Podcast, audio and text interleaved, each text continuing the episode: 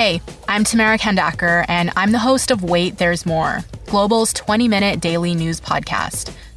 This week, we're dedicating all our episodes to the coronavirus pandemic. We're talking about it from a variety of different angles, from basic health questions to the impact this is going to have on the economy. We release a new episode every afternoon, and you can listen wherever you get your favorite podcasts.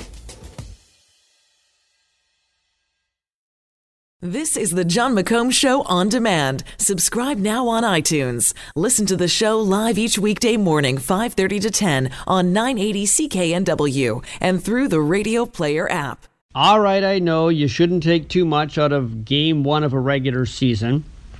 There are still 81 games left for the Canucks. The ebbs and flows of a regular season haven't even started yet. But we can take some feelings out of that 3 2 loss to Edmonton last night. And what jumped out first, for me anyway, was Quinn Hughes' passing ability.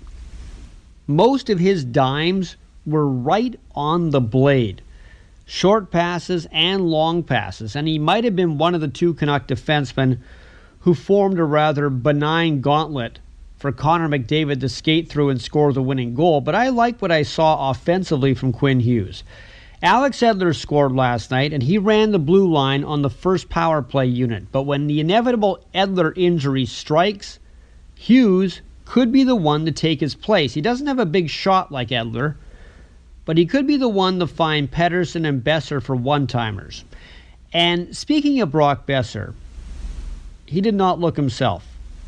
Probably the after effects of that hit in preseason that caused whiplash.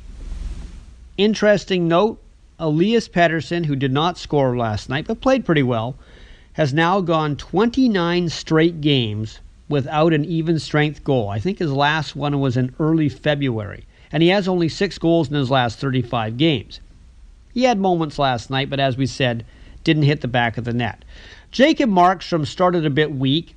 The first goal was a bad rebound. He didn't play badly in the game, but his save percentage wasn't great 864, faced only 22 shots.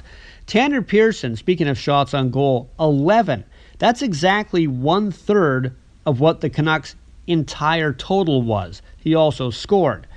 As for the Oilers, Dave Tippett, of course, is their new coach, and that was Tippett hockey with superstars on the roster, something he did not have when he coached the Coyotes. The Oilers looked better in their own end. And when there were openings, their number one line provided all the offense they needed. The Canucks will now head three hours straight south to Calgary. Their next game is against the Flames on Saturday.